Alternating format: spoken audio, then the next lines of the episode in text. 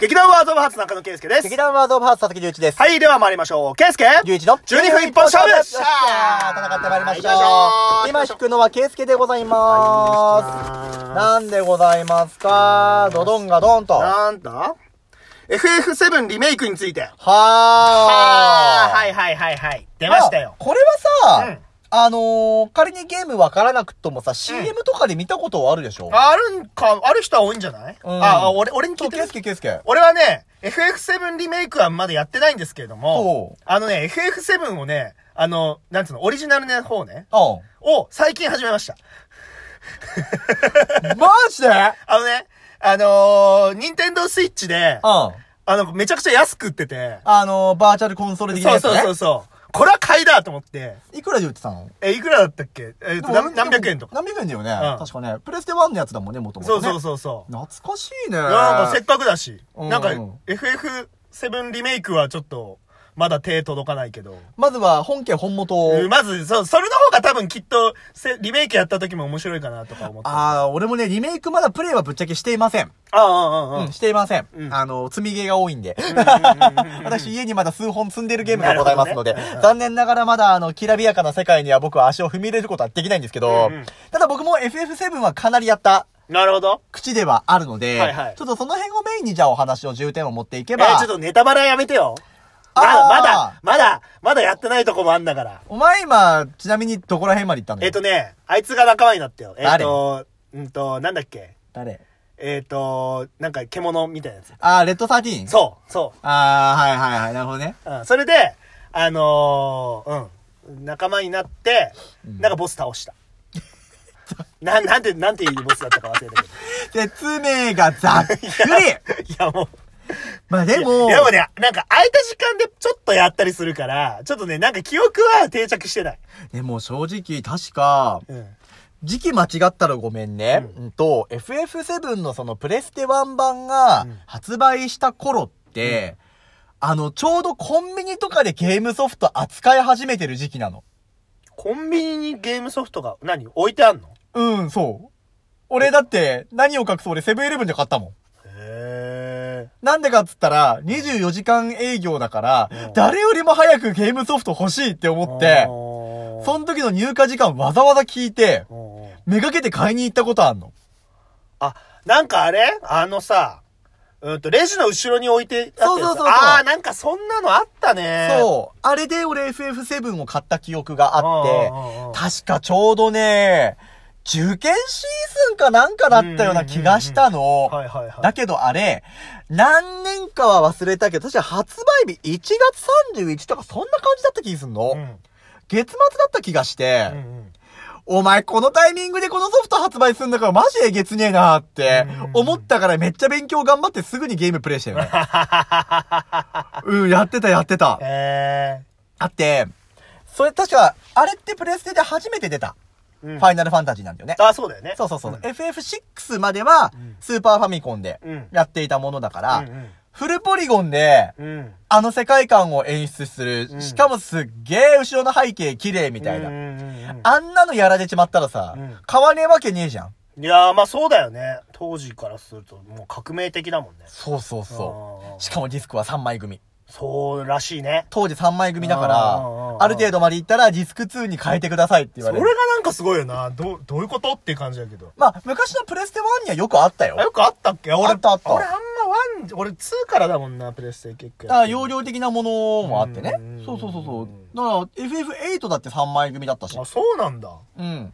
へーなんかいろいろね、その枚数がめっちゃ増えるゲームもあったりうんうんうんうはんしたけれどうんうんね、懐かしいなと思いながら今話もしてますけどうんうんどうですかなんか、今、この時代になってさうん、ああいうちょっとなんか、色あせた感じのゲームをやってるっていうのは。うーんとね、なんかね、 なんだろう、逆に新しいよね。だようねん。。あだから結局さ、昔回ったものがさ、うん一周回って今もプレイできる環境が整ってるわけじゃん。はいはい。それこそ俺だってスイッチで、うん昔のファミコンのゲームやってみたりとか、うんスーファミのゲームやってうみたり、んうんうんうん昨日なんかずっとね、実は、あの、ズームで友達と話をしながらずっとそれやってたもん。うんうん うんうんズームでちょっと友達とバーって話をしながら、星のカービィスーパーデラックスをし始め て、友達に、今カービィの音がしたよねって、ようんすげえな。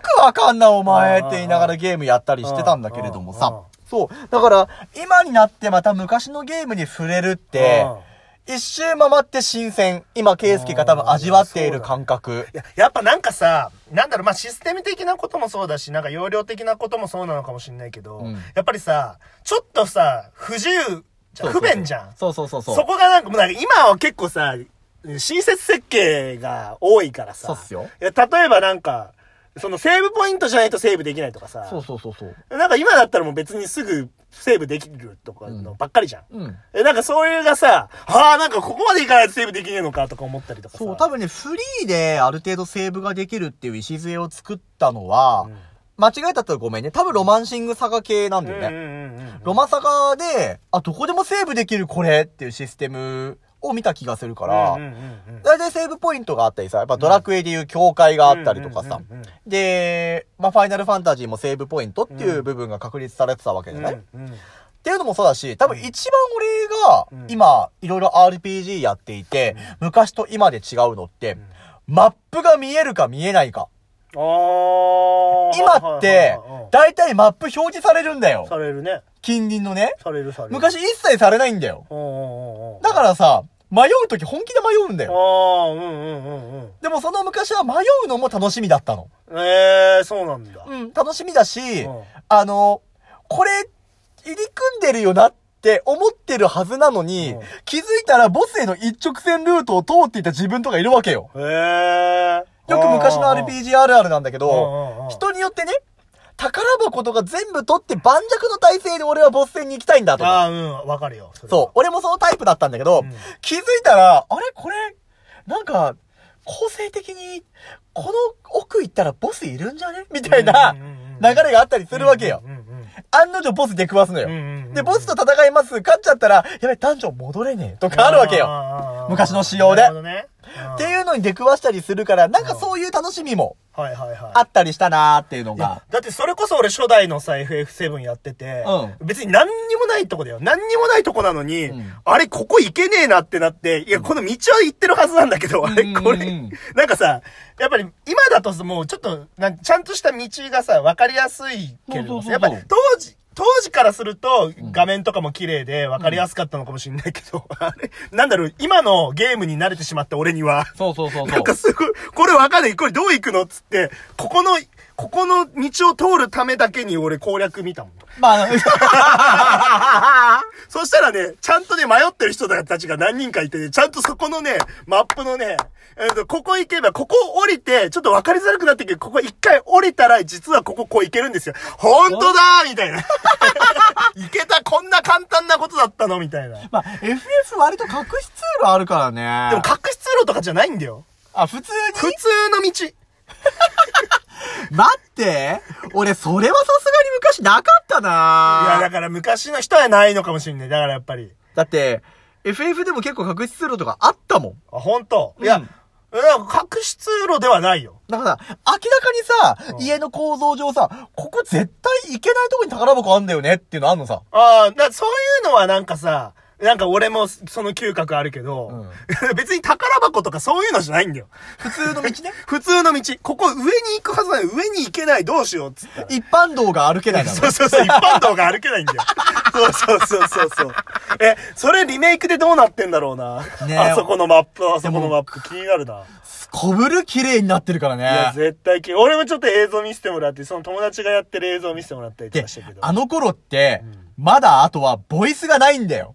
ああ、そっか、ない、ないね、ない、フね。ァイナルファンタジーにボイスついたのって確か10が初めて。そっか、そっか。そう。そだよねれ以降に、あの、ディシディア・ファイナル・ファンタジーとかが出てきて、うんうんいろんな主人公クラスにやっぱ声がついたりとか、あとは、えっと、FF7 で言うと、アドベント・チルドレンっていう OVA 作品があるのよう。ーん。そうそうそう。その DVD 作品に、まあ当然 DVD 作品だから全員に声優さんついたりっていうのはあったし。その時に桜井さんがついたってことそうだから桜井さんはずーっとクラウドだわ。なるほどね。それ以外にも、うんと、当時、これ知ってる人いんのかなエアガイツっていう格ゲーがあったの。ちょっとわかんない。スクウェアが出した格ゲーに。で、これに、クラウドとティファが使えたのう。ーん。格ゲーキャラとして操作できるっていう、ちょっとなんか面白い。ああ、いいね。そう。確かその時に声当ててたのが確かもうその時じゃなかったかな。ーん当然記憶が定かじゃなくて申し訳ないんだけど、うんうんうんうんっていうのもあったりするから、うんで、俺はもう、アドベントチルドレンも見たから、うんうんうんああ、もう桜井さん最高っつって。いやー、いいよね。わあ、めっちゃかっこいいかっっつって。こいいよ。あの世代の声優もドハマりでございますから、私。うん、そうだよな。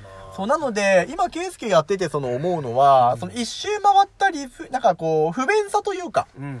そこすらも楽しめてしまうっていうのが、うん昔のゲームをやった時に感じるところ。そうね。で、その理不便さ、こう、不便さを感じた上で、うリメイクに到達した時にどれだけの感動が味わえるのかっていうのは、そうね。うん。早く、だから早くリメイクやりたい。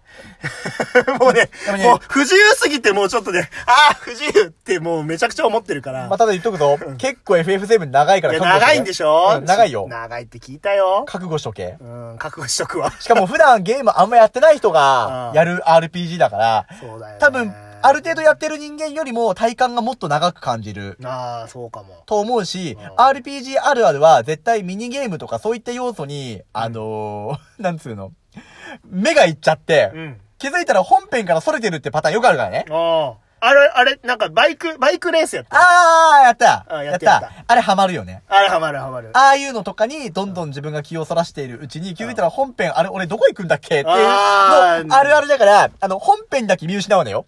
うあのー今のゲームは、だいたいヒントとかくれて、うん。今俺どこに行かなきゃいけないんだっけとか言ってくれるけど、昔のゲーム言ってくれねえかんなそうだよね。 言ってくれねえかんな。いやー、そうだね。いや、でもちょっとね、ちょっと、ちょっとずつはじ、まだ、つ、進めようかなと。わかりました。ちょっとまだあの、リメイクの話が先遠くなってしまいましたけれども、うんおそらくこの話をまたぶり返すときにはですね、ケイスケが大感動に満ち溢れた FF リメイクのプレイングをした時のお話が消えるんじゃないかななんて思ってますんで、そうだねん。まだリメイクを楽しむならば、昔を楽しんでみよというような格言でございますかね。はいそうですねということでございまして、はいえー、また次回の更新をお楽しみください。はい。バイバーイバイバイ